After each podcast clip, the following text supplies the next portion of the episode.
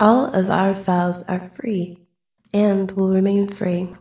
If you like the show, you can show support by donating $1 to help with expenses. Just use the PayPal link on our website, YouTube channel, or Facebook page. Thanks.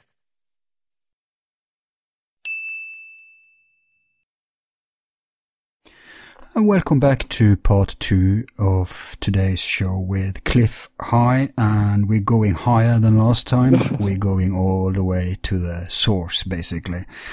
Now, there are so many loose threads from, and, and I hated to stop you at where we were at part one, but we just, just had to you know, uh, time. We're, we're trapped in time here. Yep. Now, let's start with a small practical note. You mentioned the Salish in part one, just for those who didn't listen to our last show or nonetheless don't know who you're re- referring to. Is this tribe you were growing up with, right, in Alaska?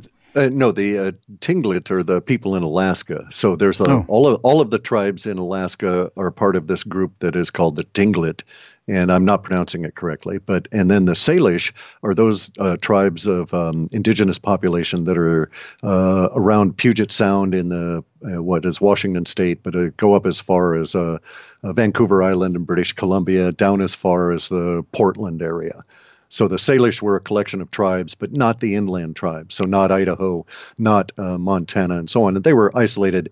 The Salish was isolated by the language, as are the Tlingit. There's actually separate uh, linguistic structures that exist independently in those languages and can easily be isolated out. Would would we include them among the American, uh, the, the Amero Indians? Yes, indeed, indeed. So the, the tribes I'm familiar with around here, you know, are those the the that are Salish would include like the Nisqually, the Chehalis, the um, uh, many of the other tribes all up and down Puget Sound, uh, the Makah on the coast, the uh, Quinault on the coast. These are all Salish people Okay. because they all had a common language. Okay, I get it. I get it. Okay.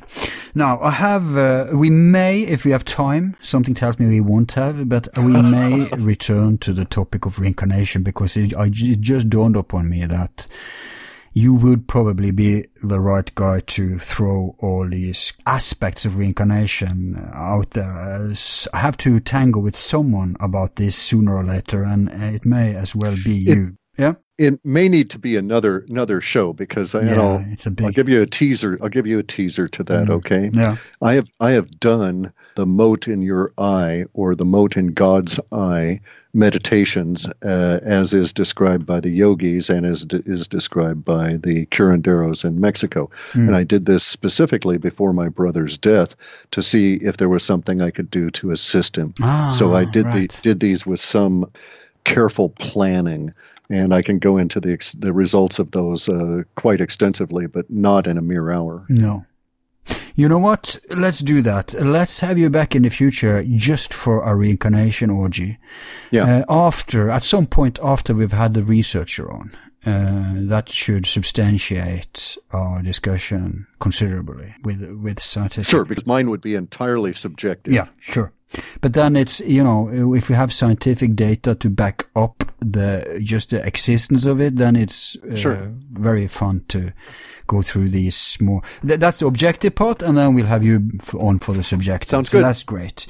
So we have a lot of other stuff to cover. Um, and later in, in this part, I want to return to something we discussed in the Antarctica interview. You remember the night vision googles? Sure. Yeah. yeah. But we'll not start there. We'll not start there. I want to um, start with uh, the question, if it's so doomed with AI, there should be other people around. I mean, if I've realized it, you, you realized it, every, so many have realized it. What do they really want to attain with that whole transhumanism meme? They are- they are. Uh, I uh, okay. So I think I, it. Okay, it is my conclusion at this time that uh, they don't know they're wrong. Hmm. So there is no, in my opinion, there is no hidden uh, uh, objective. Their stated objective. Actually, no conspiracy at this no, point. well, no, or the conspiracy is flat out there. They, yes, they're conspiring to attempt to do something, and they'll never achieve it because they're wrong on their underlying premise. But what if they want to quench consciousness? What if they want to make drones out of us? If they have this stupid idea that they somehow can, at least they can stop it from expressing itself. That should be possible. Sure, and all of all of those things would be quite practical, but none of those things are related to the AI. All right, so you could do that. That I I find is uh, some part of the component. Uh, okay, I can say that there is a uh, a tendency in my mind to to think that part of the geoengineering is includes a, a conspiracy component uh, for what we would might think of as the dumbing down, the the introduction of uh, stannous fluoride into the water, the introduction of aluminum and barium and lithium into the skies, all in an attempt to reduce the ability of our meat sacks to connect with our consciousness. I, I thought it was to reflect the sunlight. well, yeah, there to... there is all of that. I'm just saying that these Oh, people okay. never never let a, a project go without piggybacking on whatever they Ah, can. good we see this in, for instance, in uh, the grosser material world, where NASA's got a particular thing, a particular satellite that's going up, and somebody comes along and says, "Hey, look, we've got this four-ounce device. Sure. Can we put it?" In? And they say, "Oh, sure, throw it in there," you know, and this this kind of thing. As long as we're Never let a good opportunity go to, go to waste. waste. That's correct. true. Yeah, correct. yeah. Okay. So so the so the AI, the transhumanists, are trying to do exactly that. They're trying to take their their consciousness and shove it into a jar, and they call this jar a computer. okay, okay. So it's just stupidity in this case. That's kind of relieving, actually. That's that's my assumption. I see no. Yeah. I mean, I've looked at it and looked at it and looked at it, and I think these people are simply misguided, and and they're of the opinion that they are that consciousness exists because of the total number of neurons. Therefore, if you get enough neurons, you could swap your consciousness to a machine. Okay.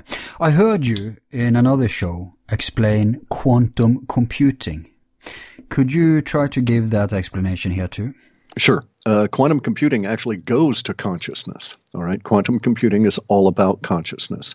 Uh, again, the people that are involved in it don't usually use these terms because they're seeing it from a perspective that I think is flawed. But what they're Materialism, yeah. Correct, the gross materialism. But what they're doing is they're doing an analog process.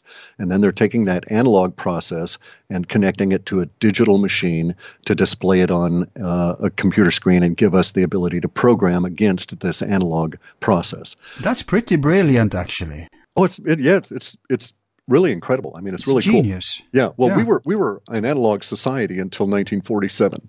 And then we have, uh, you know, reputed spaceship crashes, and from that point on, we suddenly find digital technology is emerging everywhere. The early computers were all analog. All of the radio um, and vacuum tube approach to any of this stuff is all analog. And so um, here we are with an analog system. And what they actually do is they've de- devised a computer chip that they call a qubit. And this uh, quantum bit is a particular kind of computer chip that can have electricity spread across a matrix. And the electricity doesn't have to be at one end of the matrix and it doesn't have to be at the other end of the matrix. It is simultaneously across the entire matrix, matrix C. Okay. And so it is, um, so you've got salt and you can put salt on one end of a plate. Uh, it's an elongated plate, or you can put it on the other end of the plate, or you can simply spread it across the whole of the plate. When it's in either or on the on each end, that's a digital world. When it's spread across all of the plate, that's the analog version of it. Now, what we do is because of the nature of these qubits, they're massively parallel computing machines because they can be in all states at, at a simultaneous um, uh, condition. So it's not either or; it's both and. And what we do, what we do, is we arrange to shoot electricity into these chips in a, a very isolated, very controlled environment. And then we take a snapshot of where the electricity is um, most found within those chips at that particular millisecond. And that uh, looking, and again, we have an observer effect. So as soon as we look at that chip, its data is destroyed. And we can't look at that data set again without. That's so Schrodinger's cat. Exactly, exactly. And it's all so Kozyrev. It's also Tesla way back when.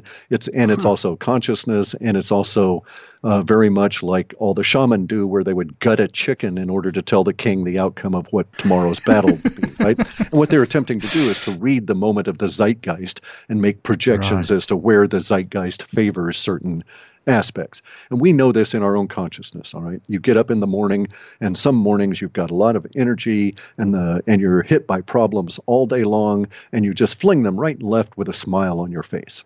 Other days you get up and your consciousness has less energy and the, each and every one of the problems bog you down and by the end of the day you feel gritty from all of the mm-hmm. stuff. And it's the same problems, it's the same you, but there is something that is entirely different and that is the non-you that is the material world and how you were interacting with it.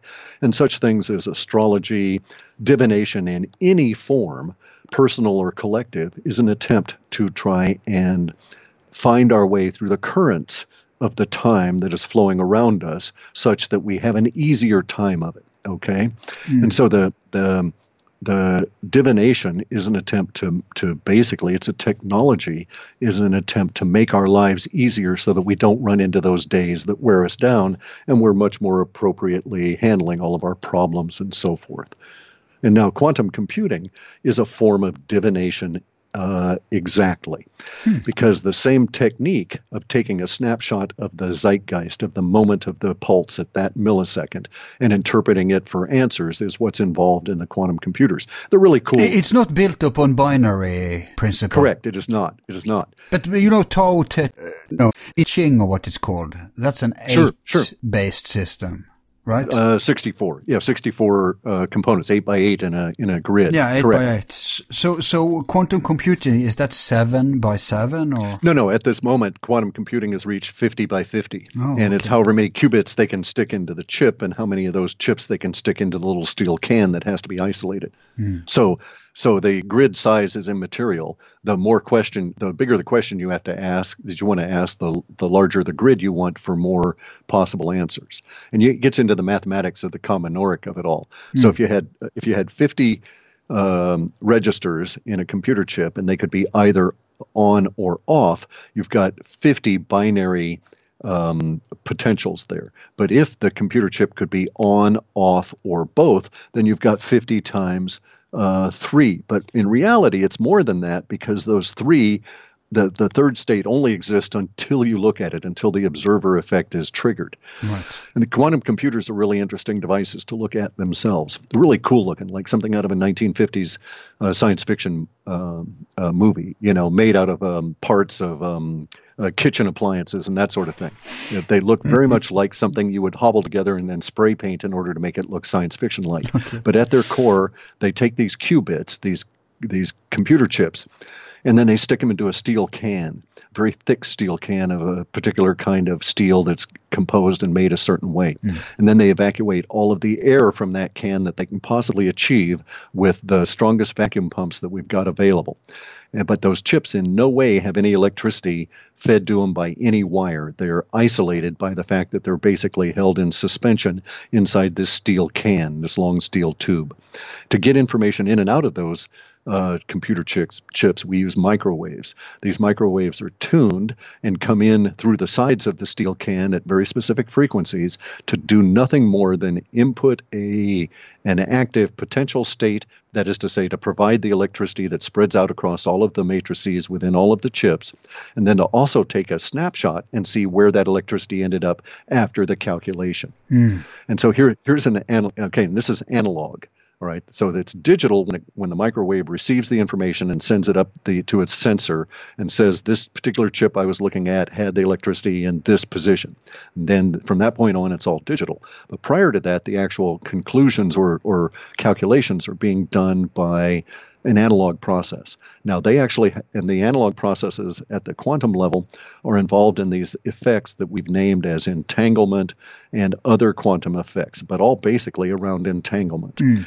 And one of, one of the ideas of entanglement um, is that that um, the zeitgeist can cause changes in ourselves and all matter, and that that matter uh, change can be picked up after the fact. And so what we do is this: we have a um, uh, our can with the computer chips in there, and we do everything we can to isolate it from consciousness. Mm. We um, pump out all the air, and then that whole apparatus with the microwaves and all of this is stuck into a bigger steel can that is hyper cooled down to near zero near absolute zero, mm. such that the idea is that if there were any random uh, air molecules left in the can with the qubits, that they would be so cold they'd all just sort of fall to the bottom and not interact with stuff.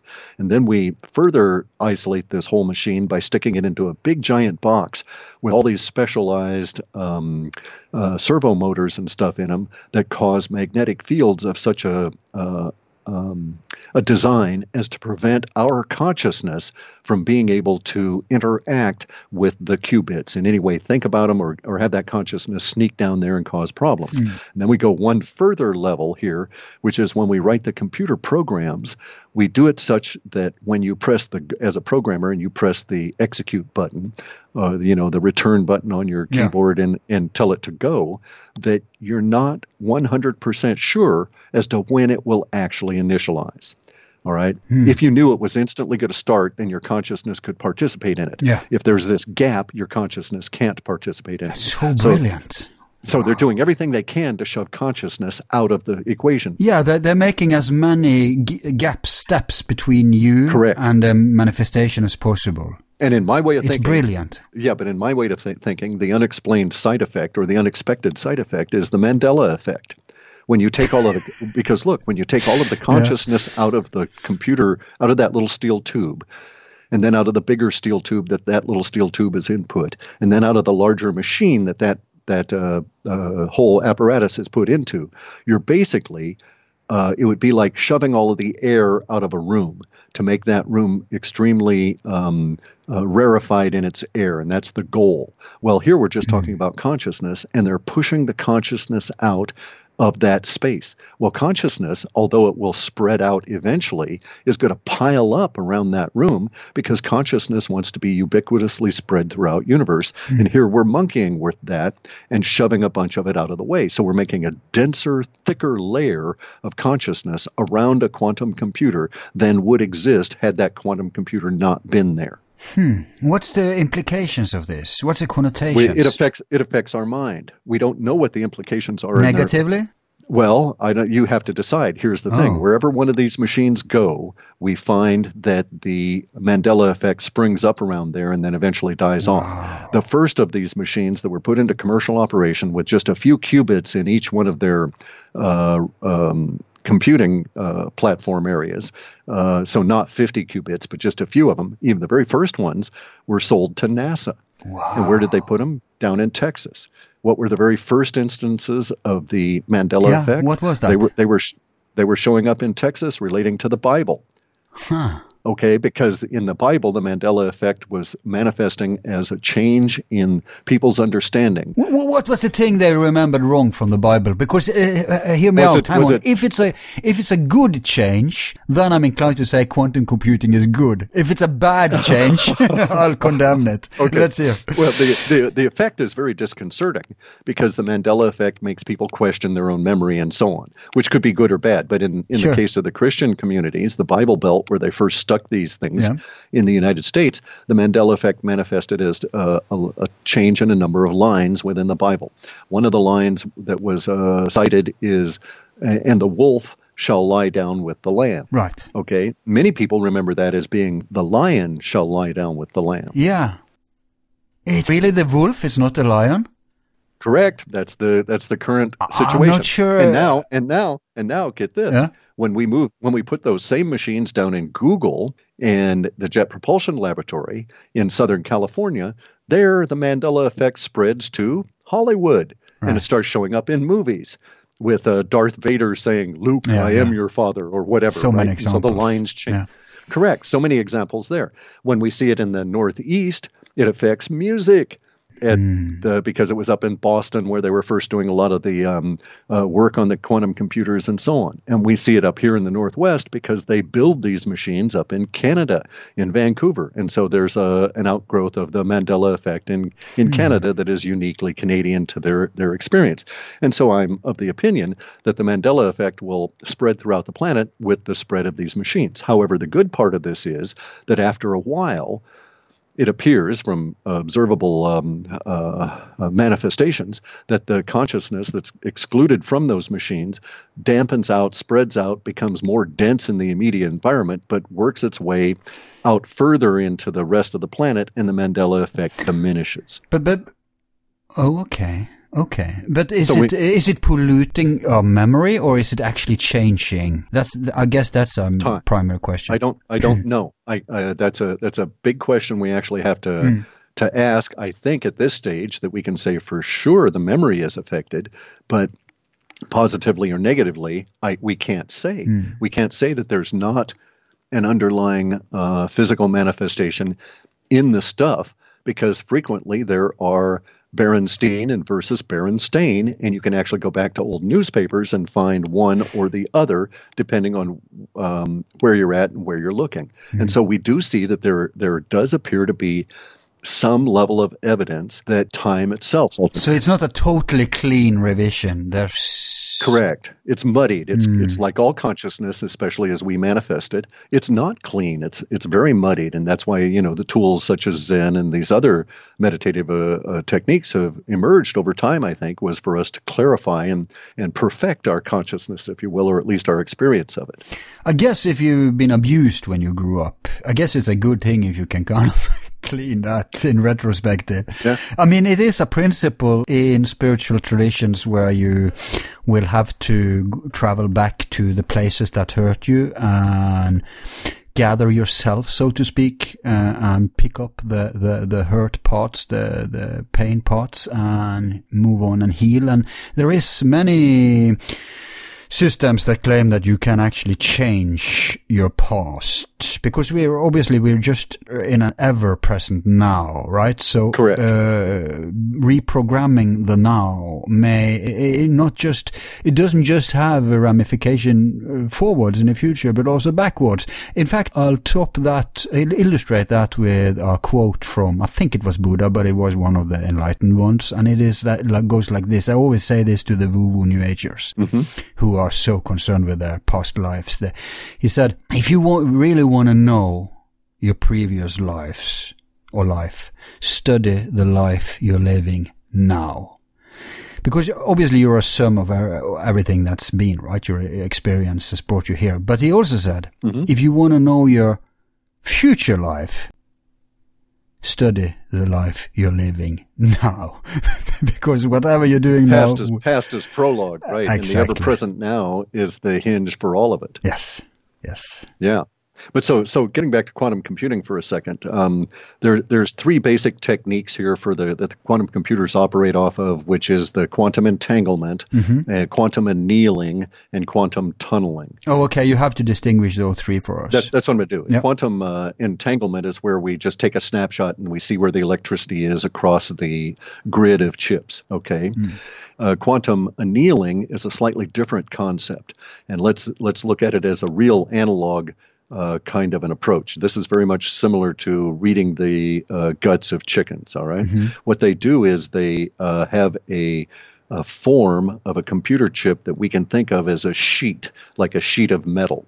And in, in regular metal, if they were going to do this in regular metal, it would be uh, a flake steel. We've all seen this, where you look at the steel and you can see little tiny flakes of the steel overlaid on each other. Sure. And okay, so and what they're doing is they're going to heat up this plate of steel until it's red hot and it's all distorted, and then they're going to instantly freeze it uh, and how those flakes of stuff orient themselves is your answer.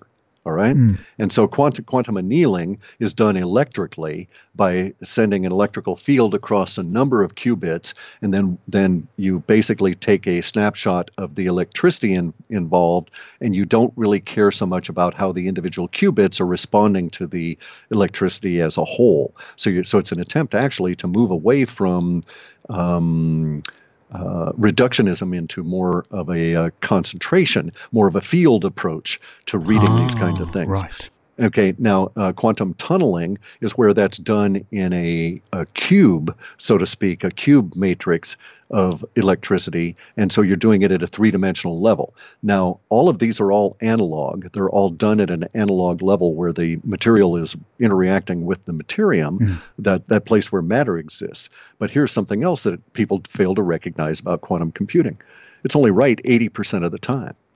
Well, Uh, only eighty percent. Oh, I say that's a Correct, huge correct. match. That's a huge gap. But see, it's relatively cheap for them to do these multiple uh, millions of um, parallel processes at once using these grids of chips. And so you just repeat the same code several times, and the answer you get three times is true. And you just discard those others that are not part of that that uh, tuple. but that's in line with reality. Uh, Correct. Correct. Yes. That's how reality works. It's not determined, but it's what what we call the probabilities, right? And Yeah. and the higher and the higher level you get to, you you know, in the small levels it can be 50-50 or whatever. But the higher up you go, the more the tendencies uh, arrange themselves in some kind of agreed order, and Yeah. then you have okay. This table will actually manifest as a table in one second from now, even though at a quantum level it could have gone every way. sure. It could have ended up being a raccoon. Right. But it, it's just statistics. Right. So, but I say eight of ten times is still a huge hit. How many systems do Oh, we have? especially, especially since that, that are nowhere near that, but even especially given the the massively parallel processing ability. So these 50 qubits that are all in a single chip can outperform in a single calculation all of the combined parallel processing machines that exist on this planet right now. Wow. And it's because the way in which we do digital parallel processing is through brute force. And where here we're sort of like guesstimating as to what the answer would be. And if you get 8 out of 10, that's enough to be commercially effective. Yeah, but you you still deny that this can be a tool for AI too, right? Oh, correct, correct. Because it's it's uh it's even worse than the brute force machine that executes only the little assembly language one after the other and does it very fast. Okay. Here you've got to go to all of the trouble to set up the program. It's a time intensive to get these things to pop off, and then it in no way provides creativity. It simply provides a faster ability to do computations within the known uh, parameters of the computation. So you never out, never again step outside of the software that's being used to run the the quantum computers. So what can it be used for then? Well, here's here's the thing. Uh, Google, there's a lot of different things that you can use for. One I find quite fascinating is the ability to model molecules, and so we can um, set up computer programs that could uh, use massive parallel processing to model particular interaction of chemicals with each other for the design of new materials. And so we'll we're going to enter a new new uh, era of um, material science that will be absolutely fantastic. You know, stuff the uh, size of a uh, human hair that uh, you could hold up all of the uh, uh, uh, Oslo bridges uh, on a single strand, right? And so uh, these kind of things can occur. So we could actually build the space elevator because we'll be able to design uh, fibers that won't degrade under the shift out of the gravity of the planet and so on.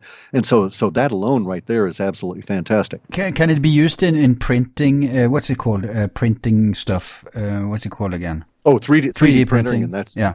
Yeah, but but not so much. Okay, that's mundane. That's brute force. It's much more easy to do Okay, that. okay. You, you could you could indeed use it to crack any theoretically to crack any code or or cipher on the planet, but it's hugely expensive. It's kind of like trying to crush walnuts with a Sherman tank. you know, there's a lot easier ways to do it. I see. And so, okay, so now another thing though that it's really good for is a real practical problem that places like Google face or or YouTube to a minor extent, and that is that Google has all these giant server farms that are sucking down vast quantities of electricity. All they're intending and all they're doing basically is maintaining an index of the three percent or less of the internet that Google actually indexes. So Google's spiders don't uh, see anywhere near, uh, they see only uh, 3% or less of the entire internet. And even yet, even so, when you do a search in Google, you're presented with, you know, a million and 500,000 results. The vetted version, censored, Right. The, filtrated. Right. And the, okay, and it's censored and all of that. But even so, even uh, if it was a mundane thing, where do I buy a red ra- wagon with blue wheels and a white handle? Uh, those kind of uh, unique, uh, specific focused queries within Google would still result in thousands upon thousands upon thousands of, of links that you don't want. Right. Now imagine that this, and this is a small subset of the database that they actually have that they could search if they had the capability. But the fact of the matter is that they are at that limit. They're at a, a theoretical limit.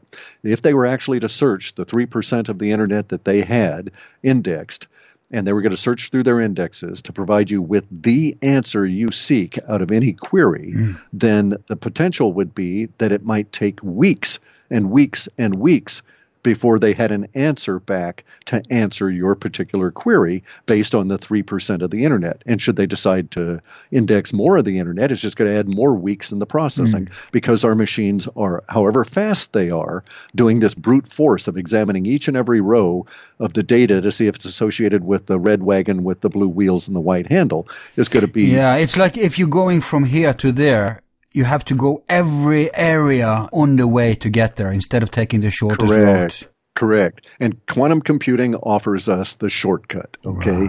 Because because what it can do is you can model within that array of qubits, you can model indices for a hunt. And then you could fire off the quantum computer and it would provide you the answer to the indices without doing the brute force one by one by one by one looking at them that would uh, say that here are 20 links.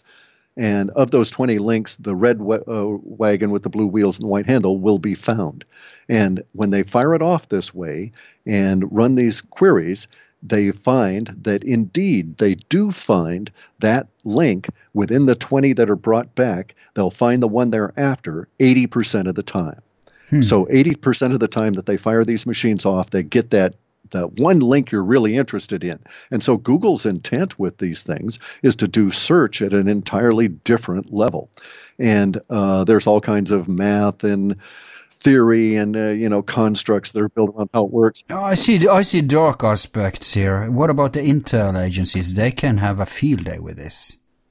Yeah, but then yes, they could. But uh, I've worked for government, and and government is always reactive. It's never proactive. They they're they have smart people and all of this kind of thing, and they can get real brilliant people to work for them. But the mere nature of government means you're always reacting to stuff and so on. So yeah, the intel agencies could use it to hunt for stuff, but it will take them a number of years to become savvy with the technology. And of course, conditions will change underneath them as we go forward. And so, so I don't see quantum computing as being a big uh, privacy crack. But it should be easier to interact with quantum computing when it comes to consciousness than uh, it is to interact with uh, primitive Uh, digital. digital. Correct. Correct. And I would agree with that. And there's some quantum computers you can use for free if you want to train yourself in the programming languages and get access to them through the cloud. You can get results back. And so I'm going to be exploring some of the things that we can. Maybe you can train your intuition through them. Correct. And who knows? Use it as a tool for that. Yeah, and there's all kinds of other, uh, as I say, more uh, prosaic but much more profitable uses, such as modeling new materials, you know, and coming up with everything we're going to need for my uh, floating uh, uh, recreational vehicle that I'm going to use to bring my boat over, so you and I can go sailing in the local fjords. Well, I don't need the computers to guide me in that, but uh, I see. No, no, but I, see but, the point. but but I need to build that or or buy that um, Right. uh, anti gravity device, so I don't have to go to all the trouble of you know getting my boat into an airplane. hey, could you use it for free energy Mm-hmm, exploration? Sure, all of all of that, and and of course the fact that we're getting into consciousness itself means that we're getting uh, with these computers means we're getting closer and closer and closer to Damn. the emergence of the uh, free energy because we're actually actively worrying about what what I think of as the pulse, which is conscious, which brings us to consciousness, and they're attempting to exclude that from Yeah. these devices. Yeah, let's not go there yet. I have that on my Yeah. agenda. But but uh, just a question about this. Uh, they use in in science fiction and stuff. They kind of pretend that computers can read consciousness, like when you're dreaming, and it's projected on the screen as a film, right? Right. And that's also connected to the old dream of being able to fuse man and computer. But with quantum computing. Could that be possible to hook it up to consciousness? You already said the other way around is possible. So could it read, eh, not just that we influence it, but could it also read consciousness and translate that to some kind of coherent depiction? not as con- uh, currently configured. And so one would have to suppose, and I hate to even bring up the idea, but one would have to suppose that this might be done if, for instance, you were to use a uh, extracted brain and take the consciousness computing. Uh, it would still be analog. It would still be uh, having involved uh, consciousness being shoved out of the machine and all of that. Only instead of the qubits, I, it would be my supposition you would need something that had been conscious and could still be read at some state that way. I don't think that, that quantum computing will ever be able to tie into consciousness such that uh, it can do it to a live subject and um, uh, not be damaging. So no, you're never going to get your your dreams shown on to you on a screen, that kind of thing. Interesting. And also, dreams are another issue when you get into consciousness Yeah, because they they're not um, a materium effect. Dreams are part of yourself. Yeah, uh, let's. I, I don't think we should go there today. It will take a long time to explain. May- Maybe in the reincarnation right, program, right. because I have points here. There you go, there you go. I think the next step is for if you could recap briefly. We don't need the entire family story, but if you could recap briefly for those who haven't heard the Antarctica show. Yeah, yeah. Uh, the night vision goggles in question. These are not the ones we're using today, the third No, no, generation uh, UFO goggles, but uh, some kind of original stuff. Let's start. Uh, you just Sure. recapping what that is, and then I have some questions. Sure. There was there was an introduction of uh, night vision goggles into the war in Vietnam. Okay, as far as I know, uh, this was the first active trial of these things. But of course, it was in development since the f- late 40s, probably curiously 1947. In any event, though, we get into uh, the uh, active period of the Vietnam War some 20 years later, around 1966 and 67, and the U.S. military introduced the first generation of these night vision goggles, which had a display. Uh, they were different than what we have now, although they did work on the same principle, which was the excitation of electrons uh, as the motive force, not photons. And so it wasn't a photonic device, it was an electron device, as are our current uh, goggles. But uh, these Hang had- on, and I I have to inject. That's very interesting because if they were reading photons, it would be more etheric. But when they are reading electrons, they're reading the primum. It's before stuff has become atoms, so it's at a very primal, but still a very material level. The impulses they're getting. Correct. Correct. At a lower level within the materium. Yes. And this is essential uh, because of what you're going to say soon. So go on. Yeah. And so, so in that uh, situation, my father had um, uh, participated in this. He was an officer. He was the military governor of the region in Vietnam called Pleiku, and he was um, uh, a participant in that he he had to introduce these uh, devices and uh, track them and report back to the Pentagon as to how well they worked, et cetera.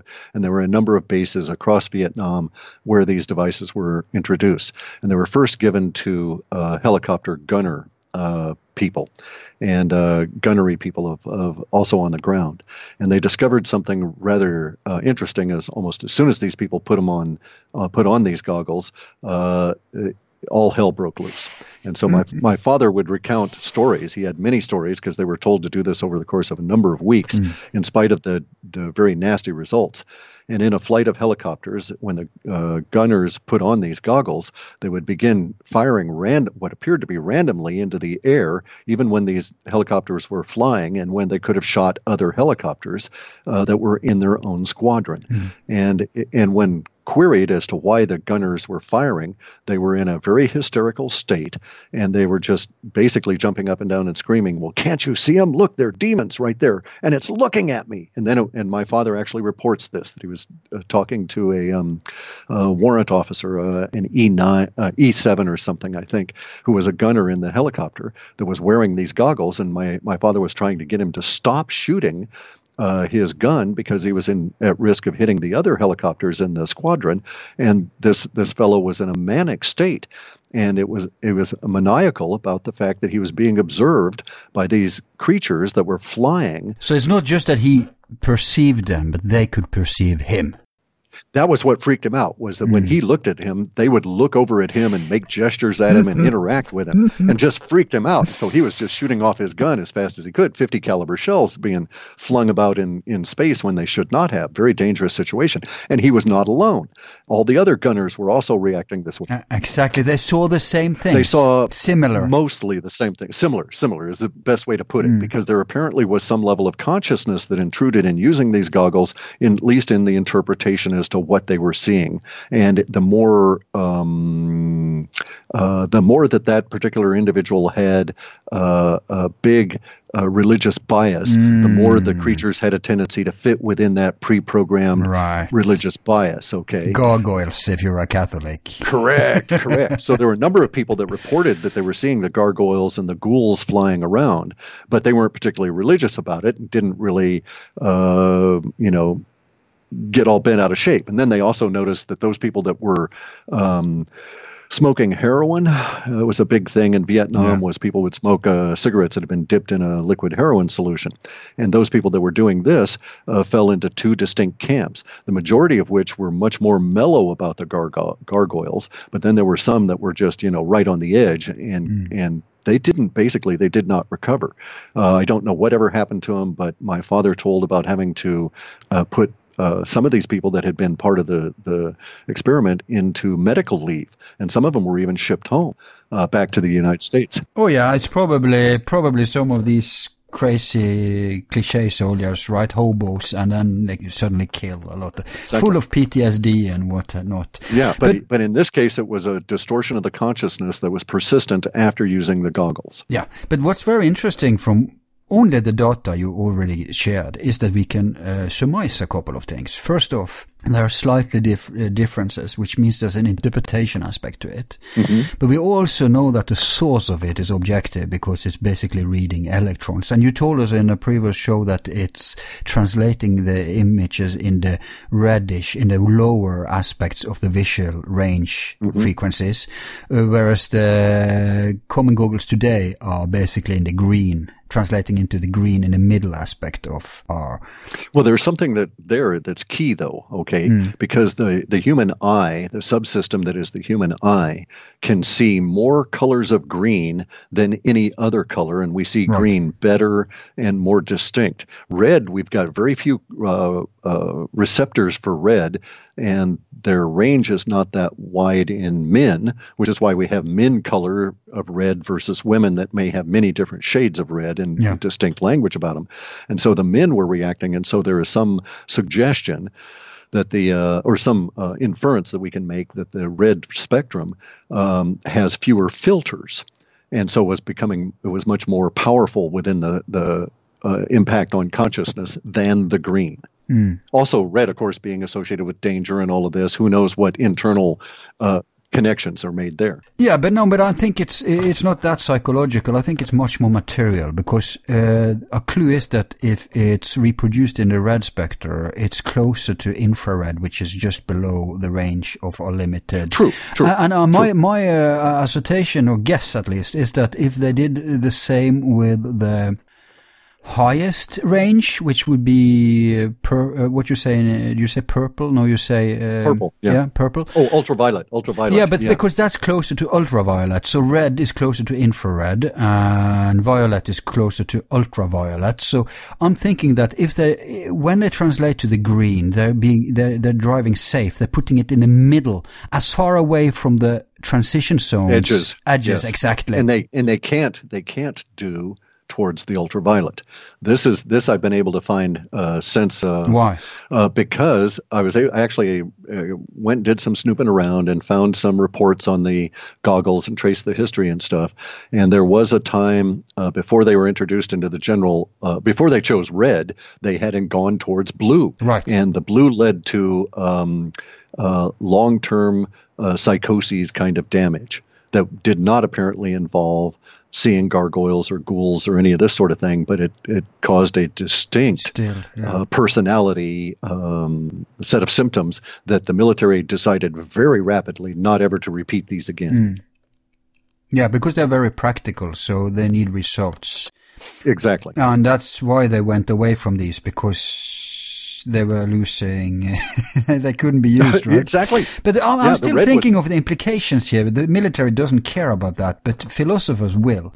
And so I'm thinking that uh, those who perceive in the lowest, in the reddish aspects, are getting readings of some strata of reality that we normally don't see because we, you know, let's let's let's go uh, take a detour to the VU again, and that's that sure.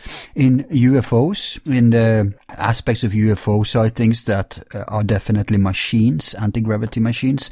Very common thing is that it goes in and out of a visual range. It's not just that it can mm-hmm. suddenly go very fast and therefore we can see it. It's also that it's materializing, quote unquote. Of course, it's not really materializing because in real life there's no difference between matter and spirit or whatever metaphysical and it's just what we can perceive and agree upon. Everything that falls within these frequencies are dense enough to be called matter but obviously in real reality it's just transitions of vibrations. Right. So my point is if you can get readings from lower visual range that would be energy something which do exist in our total reality, but that we usually can't see. You, you suggested something of the same when we talked about it. And I'm thinking the same is possible up in the ultraviolet, only God knows what that would be.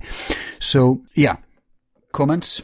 No, I think you're quite correct. And uh, we also see these, um, there were some outgrowths of this work that went to the idea that that uh, brought basically brought up the idea that color was uh, coming through the eyes caused certain uh, physiological and thus psychological changes in in humans, and and this was coincident in time with the uh, experiments the army had been doing, and we also saw that shortly thereafter we started getting to the point where they were painting gel cells pink, for instance, to calm people down. Oh yeah, but this is proven. I mean, in psychology, correct, in correct. marketing, just go yeah. me and different uh, sunglasses.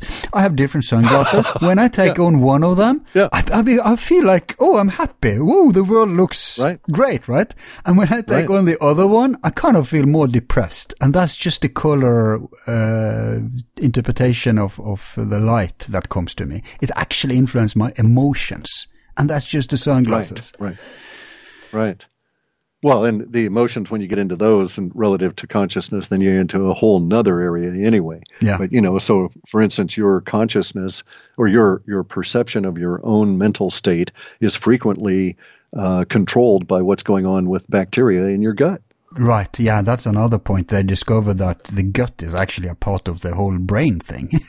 correct. correct. But see, we've known that from from martial arts and from yoga and Taoism because they always talk about this the second brain, yeah. which is a you know. So here the yogis knew, and I had discussed it as a central part of their uh, technology long before Westerners ever came to the conclusion that, that you make serotonin. Yeah, they had this yogic gut flushing. I've done that, where you flush. Yeah, but yeah, and I'm not talking about the actual um, uh, techniques, but I'm talking about the philosophical oh, right. uh, underpinning of it all. Right, you know, right. and where the where the writers about it are discussing the gut as being the source for you know serotonin and all of these kind of things, without actually going into the gut biome. Right. But then they develop the idea that well, let's get rid of the bad critters, et cetera, et cetera.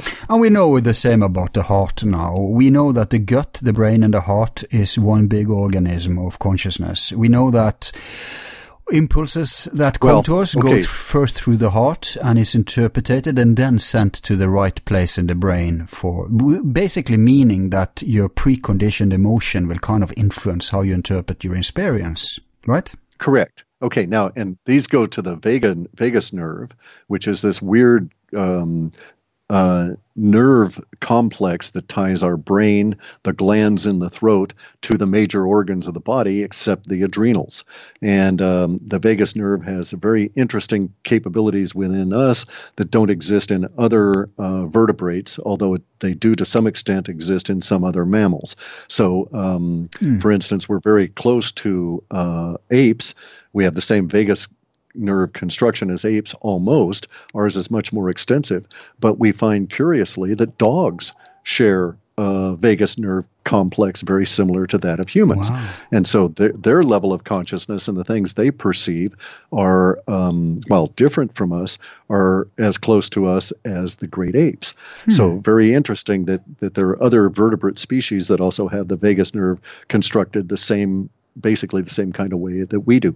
And we have to also look at the way that the yogis see consciousness. So for instance, here in, in the Western world, we always think of ourselves as being conscious and that we would actively seat the consciousness up in the brain, which is entirely different from the Taoist or the yogic or Sanskrit based, um, or Sanskrit or Pali, because Pali was a uh, contemporaneous with uh, Sanskrit. But any of these languages, they always uh, speak about uh, consciousness being seated in the pancreas, Right. and uh, that that's our tie to it. And now we, you know, in our modern medicine, eh, we're really kind of unsure. We know all kinds of details, but in general, we're sort of unsure about the pancreas anyway. Um, but so so yeah, so a lot of the stuff. yeah, that- but it- go ahead. Yeah, this brings us to my last question I had, and then I'll let you go. Okay. Because uh, you you were talking about the Elohim and stuff, but we can bypass all that because even if man is manipulated uh, and incidentally came very close to dogs, if, wh- whoever did anything, at some point there has to be. I mean, who created the creators? That's my point, right? So Right. it doesn't explain the origin of consciousness. So I want you to be more philosophical than just saying something tinkled with us and then voila, here we are. Where does it really origin?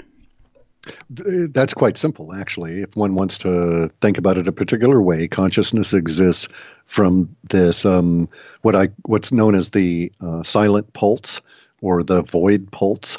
I don't know if we got into this the last time. Okay. No, we didn't. Okay, so all of reality, uh, there was no such thing as a Big Bang. The Big Bang theory is a misunderstanding of what uh, actually occurred, and in, and an alternative to the idea that there was of the Big Bang is what I've termed the little bloop theory, and the little bloop theory goes along along these lines. All right? that there's this pulse. It's silent. It operates outside of space and time. It happens 22 trillion times a second. It is as soon as a pulse fires off, it is instantaneously beyond time, uh, followed by a void, a, a, a cessation. This alternating uh, pulse void pulse void happens 44 trillion times a second. That means it's happening so fast that uh, when the pulse is, is creating, okay, no, the pulse initially started off and it had no space to go through, so it instantly looped around itself, and the second uh, pulse that ever occurred looped around itself, and we had a crossing of the pulse, and the and then for 22 trillion times a second, it kept crossing over itself until there was so much energy in a in a nexus where the pulse crossed itself that matter was created. Very much like the E equals mc squared. Once you get a certain amount of energy, it will co- condense into matter. The very first matter that was created was a hydrogen ion because that was the simplest form of matter. And that hydrogen ion was followed uh, now, when that hydrogen ion came into existence, it brought with it both time and space for it to exist. Every chunk of matter that is created brings along with it both time and space. As the as soon as that first chunk of hydrogen ion was created, there was uh, instantly followed with no time uh, other hydrogen ions, and it's still going on to this day. So that right now we're living in a constantly expanding universe that has nothing to do with a pent up amount of energy supposedly locked up into that void in the Big Bang. What is actually going on is that that energy is continually crossing itself, continually creating uh, new nexuses of crossing, continually causing condensation of matter and becoming more complex, such that the matter is now much more complex than simple hydrogen ions. But of course, it still can uh, uh, constantly creating new hydrogen ions, and that's why they're going bloop bloop bloop bloop bloop mm-hmm. throughout the whole universe. And that's why when meditators sit down and get themselves really into that still state, some meditators use visual impressions, others can use sound, mm. and they actually get to the point where they hear what they call the sound of the universe, and that's the sound of creation, and that's the sound, this hiss that as all of these yeah. molecules are, are come into existence. All traditions have a word for it. Uh, Correct. You know, the lost word, the creational uh, word, etc. Yeah.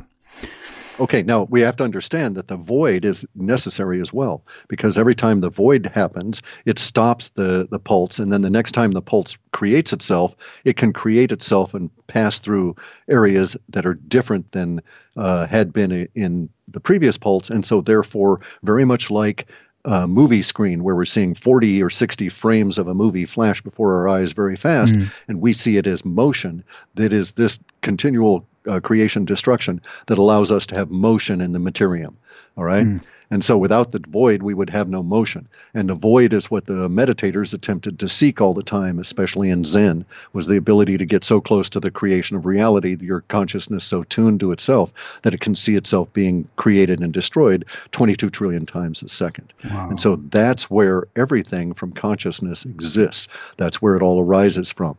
And so if we follow this idea and take that as our underpinning, you can do a huge number of thought experience, experiments, which I've been doing for the better part of 20 20 years now, thinking about this as the underlying basis for reality and the things that it implies. And some of the things that it implies is that the, the nature of our consciousness is tied to what is ne- tied to nature. And nature is the materium, the matter that is created by the pulse as it goes through all of this. Right. We, we also have corollaries that all time, the ever present now, is continually expanding because the new hydrogen ions that are being created right this millisecond. People think time is going faster and faster and faster. Correct, which it is, which it is, because there's more matter adding more time to it all.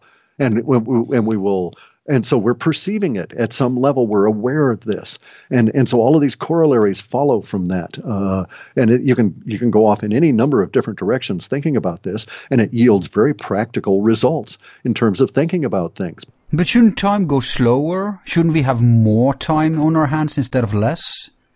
No, that assumes the river model of time, which is not accurate. Mm and also people assume that time has um, uh, is like a movie and and time in the past is stopped linear yeah. that we could go back to those frames they're of the opinion we could go back in time like back to the future movies and go back in time that presupposes that those uh, nexuses of energy are uh, static, not changeable. Correct. But it's only correct. the now that's unchangeable. Exist. Yeah. And here's here's the thing: the ever present now is the only thing that exists. The past does not, no. and we can prove to ourselves a thought experiment here. Because here's the thing: mm-hmm. I cannot go back in time and, for instance, I could not go back to 1985 and find the conditions that existed in 1985.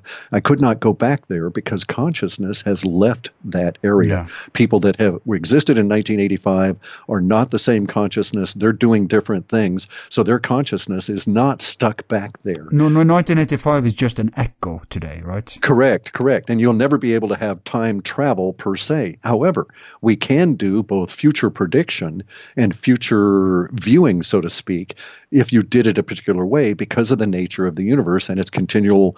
Uh, yeah, that, that's just about reading what's most uh, likely at the moment, right? Like coming at us, like correct. weather forecast. Correct. Correct. But also, we have to acknowledge something. We operate at a level that is not 44 trillion times a second. Okay. This mm. comes, by the way, the 22 trillion times a second is, a, is an uh, uh, up rounding. The number is actually 21 million or 21 trillion and uh, change. And this number derives from Avogadro's number, which is used to determine the gram molecular weight of a substance. And basically, Avogadro's number is six points something up to this, raised up to this power. Mm. And the idea is that Avogadro's number represents the number of a particular number of atoms that can fit into a particular space uh, that we arbitrarily define of a particular um, uh, chosen molecule. And so Avogadro's number is actually key to molecular chemistry, and it was from there that I took the that in the thinking of, of the pulse. But the the 44 trillion times a second of pulse and void together uh, is such that we can say that we can make some uh, de- uh, determinations from this that actually can affect our daily lives, so to speak. Sure. And that is that that we can determine that some martial artists are extremely fast, and it's because they're reacting with their mind at a consciousness level uh, almost as soon as your consciousness has reacted and before your body is betraying your consciousness reacting and and they're able to get their body to react faster than yours and so like Bruce Lee was blindingly fast because mm-hmm. he lived closer to consciousness than the rest of us so to speak sort of makes sense. Yeah, like in yeah, like in Star Wars uh, and Jedi. Correct, like but, the Jedi. Correct, and so all of these weird things, that aspect of consciousness is a very valid form of technology, as we now know with r- remote viewing and all of these others. Right, right. But but shouldn't we be able to potentially also be able to read the past in that even if the future mm-hmm. uh, because the future hasn't happened yet but we're seeing tendencies that the vibration the waves will go in those directions. Couldn't we do the same by reading the echoes interpreting the echoes so we could metaphysically harvest information from the past? Okay. Like most people today alive with the consciousness today alive has uh, an archetype has an agreed like like the Mandela effect. Most of us agree that this and that happened. So, okay, then we can go back and see, okay, this, this is most likely what happened instead of going through history books. I mean, no, because see, our consciousness is always tied to the ever present now. So all of consciousness is wrapped up into the ever present now, and what is left, uh, what we call the past, is a um, the image or memory of the consciousness. Yeah, it's going out, it's fading out of existence just as the future is fading into existence. But my point is, if you can read what's fading in, shouldn't you also be able to have some sort of reading, not necessarily very accurate, but at least some sort of inkling of the past? It's going to it's going to degrade very rapidly because of the nature of the ever present now and the the um, the speeding into that process. Okay. And you're sort of correct that the future is fading into existence, but we have to take into our own minds into consideration because our own minds work at such a 60 frames a second level that the future actually is already existent milliseconds ahead of us now. Mm. And so, and so, uh, the accident that you're going to get into as you're driving is already uh, happening as you're becoming aware that it's happening, yep. and it's your awareness is slower than the than the uh, manifestation. And so we have. Although sometimes the shock will make the time slow down, so you can be aware sure, in sure. advance what's happening. Right. But it doesn't make the time slow down. It alters your perception no, of it. Experience. Yes. Yes. Right. Yes. Yes. So it's all all subjective at that level. Mm. Yeah. Mm. Okay. I know I have to let you go. I just want to say that uh, it's so beautiful because the word universe, as you probably know, uh, means one song and that uh, that's the same as what we are talking about, right? Uh, right, if right. Taking it by sound. In closing, you mentioned the last time that uh, you were influenced by Jainism. If you just want to say a couple of words about what traditions you have studying or practiced or adhere to, uh, you're not a traditional Jainist per se, I guess. No, I've simply read their cosmology because yeah. it's the one of the more accurate uh, historical records I've been able to find, more continuous, uh, albeit with you know the same kind of distortions that all human uh, recording of history has. It's one of the most accurate. I like the Jainists because they are focused on the pulse. They have a non-corporeal mm. form of a religion. They don't have a corporeal god, very much like the Sikh, and so. Um, uh, so I've I've examined those in great detail. I've practiced. Uh, I've been a yogi since I was like 11 years old, so I wow. probably was born to it. Um, and I've been practicing both the martial arts. Hang on, because you were moving about in the world with your parents, and that's how you encountered so early the yogic impulse. Yes, actually, we moved to uh, Europe there was a um, uh, situation. I got the crap beat out of me in a uh, fist fight, Jeez. and my father decided I needed to, since I obviously was going to be getting into fist fights, and it was a dangerous planet. He decided that I should uh, um, uh, explore uh, defensive actions and so forth, right? And that led me. Uh, so the first martial arts instructor I had was into judo and was a, oh. um, a, Japanese fellow that also did Zen meditation. And he said, "Oh, you're too far too spindly and stuff to do this. So you need to practice yoga in order to build your body up such that we don't damage you." Wow. And then I spent a year being thrown around. So I had a very traditional martial arts ex- experience where, for the first year, I was the one that I was the nage. I was the person that was thrown, and I, and as a result of that, I got very good at not injuring myself when being right, thrown, right. such that by the time I actually had to do the arts, I was also very good at doing the throwing. Right. Oh, I'm so. But I've done. I've yeah so I've done uh, zazen. Uh, I started off with uh, vipassana, though, which is the Southeast Buddhist version of um, uh, meditation, Southeast Asia Buddhist version of meditation. Mm. And and Buddha was cool, but I don't know how enlightened he was as a because he was hugely misogynistic. Mm. That's true. Many people don't know that. But you, uh, Tai Chi, I bet you flirted with Tai Chi. Yes, yes, I do. I, I've done 30 years of Aikido because it's a much more active martial art than Tai Chi. And because of this uh, aspect of Aikido that is called the Ki arts. And so uh, my first. That's like Qigong or? Correct. Ni, Kung. Mm. Uh, Kung. Um, uh, which is the more hardened form of the um, uh, consciousness art, so to speak. Right. How to get your Ki all pumped up, and and so I'm one of the big Ki people. So I suspect my long rest and my my metempsychosis will also be long, as yours probably will. The more more we exert Ki, the more you take in Ki energy. Mm. Uh, it's just an interesting thing. You don't have willpower until you say you have willpower and exercise it, and once you've exercised it, then it simply grows and you never lose it. Um, but until you decide you're going to exercise it, you have no willpower. Very much the same with the Ki force. And so I'm a very big, uh, big Ki kind of a person, and I suspect that that will have a translation into the metempsychosis form. Um, I, I, can promise you one thing: my metempsychosis will be longer than yours because I'm basically uh, adhering to traditions that want to preserve rather than burn the body. and mine. And so mine even if I'm a moron, that will happen. right, and mine is with the yogis. Better that it should be put up for the crows to eat or be burned uh, very rapidly so that I can uh, progress with things. But I'll see you on the other side, and we'll see how our journeys went. So we'll get back to it. Exactly. Then. We'll compare notes in the next slide. Yeah. yeah. Excellent. Let's let's part on that uh, good tone. And okay. thank you again so much for coming on so quick, and, and we'll have you back later for uh, the part three, I guess we could call it. there we go. Mm. There we go. And we'll discuss incarnation after you've had your, your expert on. Yep, yep, yep. Indeed. All right. Thank you very much. Thank you. Thank you. Bye. Bye. Bye. Bye. Bye.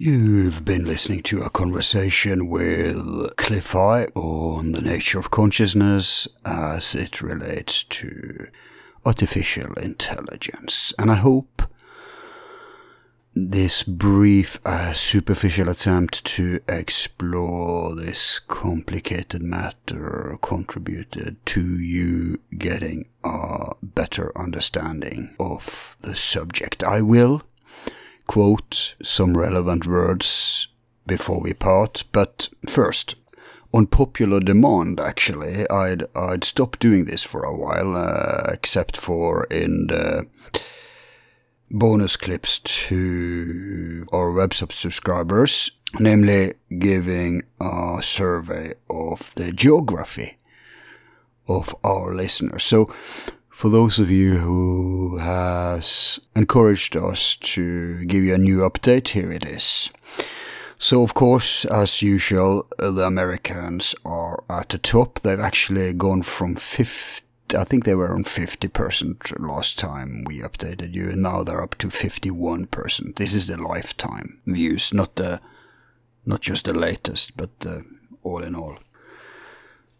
And no surprisingly, United Kingdom is in second place with 15% uh, approximately. Then Canada right behind, and Australia and Netherlands. So I guess of the Europeans, I guess the Hollandic people, of the big European countries, I guess the Hollandic people are better in English, since I, I think it has a lot to do with that.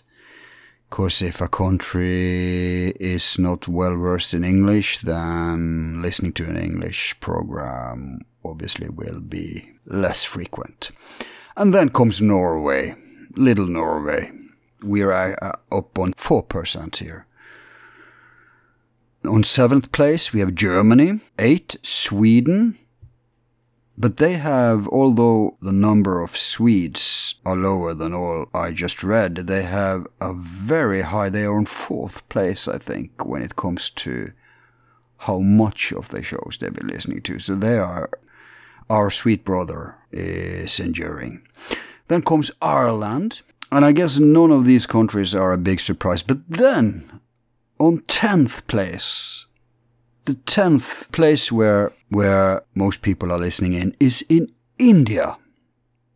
And maybe not actually a surprise because it's a huge country and English is one of the official languages there. So, but to you people in India, I'll say we'll have some shows coming up in the future that will be right up your alley.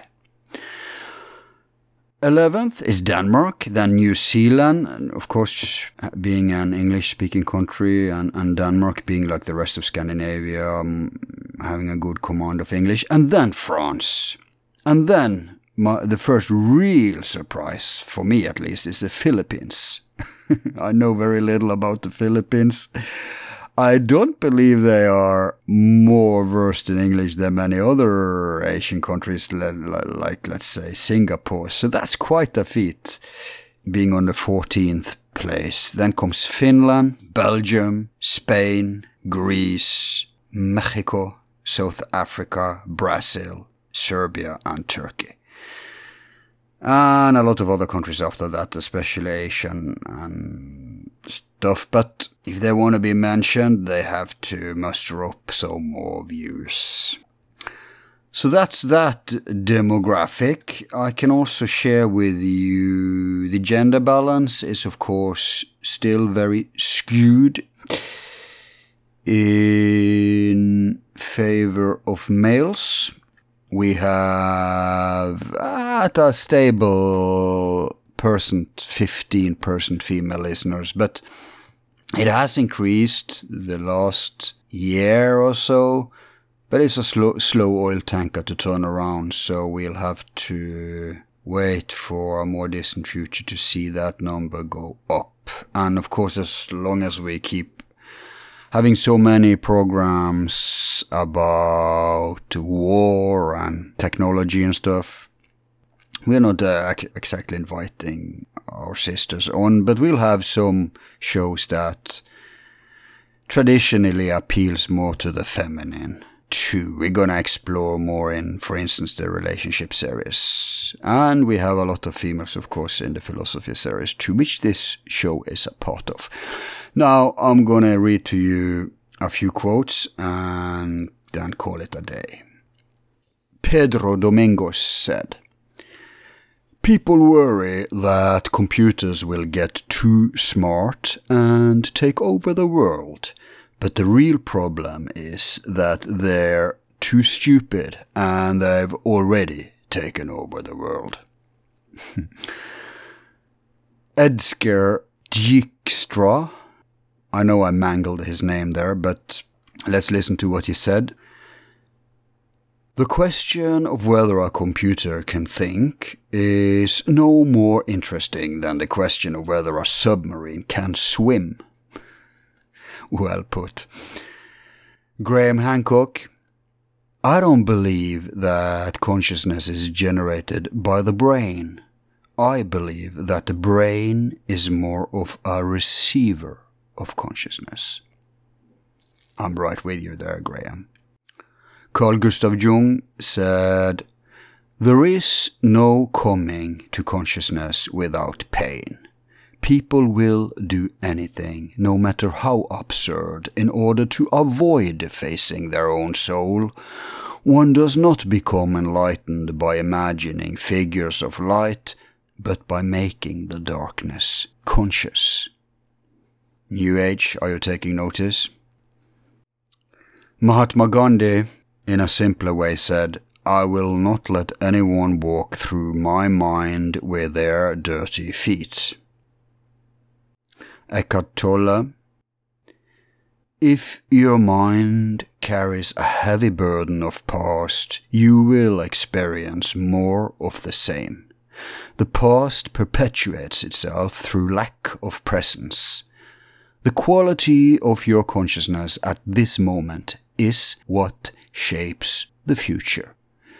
That's pretty resemblant of the quote I gave actually in the show, which wasn't Tolle, but someone from antiquity. Uh, Terence McKenna said, We have been to the moon, we have charted the depths of the ocean and the heart of the atom. But we have a fear of looking inward to ourselves because we sense that is where all the contradictions flow together. And finally, Voltaire said, Meditation is the dissolution of thoughts in eternal awareness of pure consciousness without objectification, knowing without thinking, merging finitude in infinity. That's it for today. Thanks for staying with us. Your host, as ever, has been Al. Thanks to your support and my faithful team. Be seeing you.